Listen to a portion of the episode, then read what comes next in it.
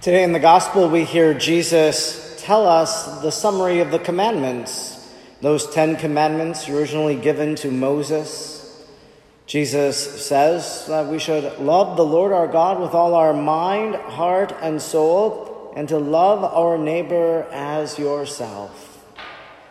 And when we think about this love of God and love of neighbor, well, it might cause us to think a bit more deeply about what is love, and especially this concept of loving God. Why is it that you and I, that we should love God?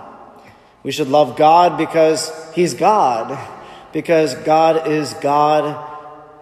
He created us, He created everything around us, the created beauty that surrounds us. And so we love God because of creation. We love God because He sustains us. He sustains us in all that we do, that God's hand is guiding us along the course of our life. We love God because He sent His Son Jesus to be our Savior and our Redeemer, to die on the cross for us. And so we love God because in Him we have redemption. These are just a few reasons why we should love God. And there was a preacher, a saint, many years ago, back in the 12th century. His name is Bernard of Clairvaux. And St. Bernard has earned the title of many different names and titles throughout the centuries. The church calls him the preeminent preacher of the Virgin Mary's glory because in his writings about the Blessed Mother, they were very exquisite. They were great writings. And even though they comprise just a small portion of his writings, the preeminent preacher of the Virgin Mary's glory, St. Bernard of Clairvaux was called the mellifluous doctor. That means the honey sweet doctor. And the reason? Because every time that he would speak or any time that he would write, it was as if he was speaking the words of Scripture, that he knew the Scripture so well that sometimes you didn't know if it was him speaking or if it was the Word of God speaking. And in many of his writings, they run a parallel column with all the different biblical citations of what he was writing and referring to. St. Bernard of Clairvaux was an advisor to the popes, advisor to kings. He wrote many different letters and he wrote treatises. And one of the treatises he wrote was called On Loving God. And in this writing, he says that there are four degrees in which we love, and especially in which we love God. The first degree, he said, was that when man loves himself for his own sake, it's a very self interested love that we only know how to love except for our own benefit. So there's no even love for God, perhaps, in this degree of love. And so we hope that we are beyond that. Maybe we have the second degree of love. When man loves God for his own good. So a person loves God because they know that God can do something for them.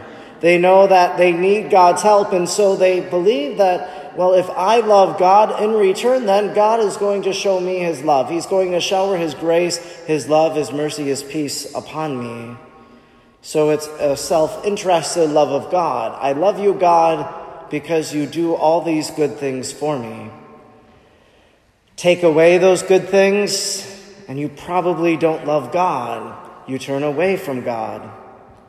The third degree of love, Bernard says, is that man loves God for God's sake, so that we love God just for the very fact that He is God. We love God for those very reasons I articulated at the beginning that He's the creator, the sustainer, that He redeemed us. We love God because of all the things He did for us and does for us, and so we can only give Him our love in return.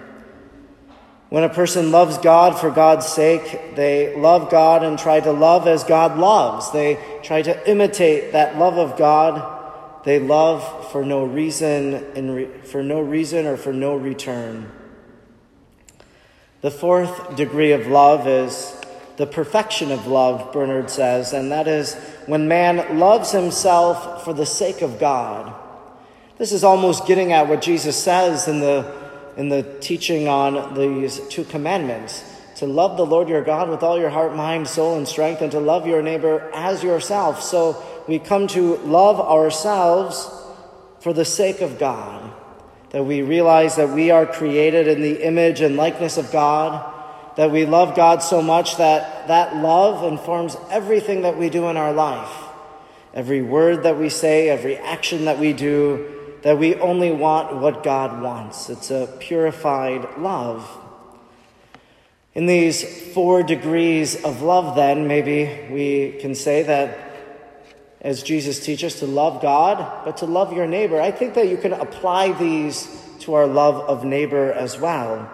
Do we love our neighbor because our neighbor can do something for us and we can borrow something or they can help us? And that's the only reason we love them is kind of a utility. Uh, they can help me in some way. Or do we love our neighbor just because they are our neighbor? in the very sense that they are our friend and our neighbor. Maybe today, as we think about loving God and loving neighbor and loving self, perhaps with these four degrees of love, we take a step back and we say, well, what is my degree of love of God? Which state of love do I currently possess?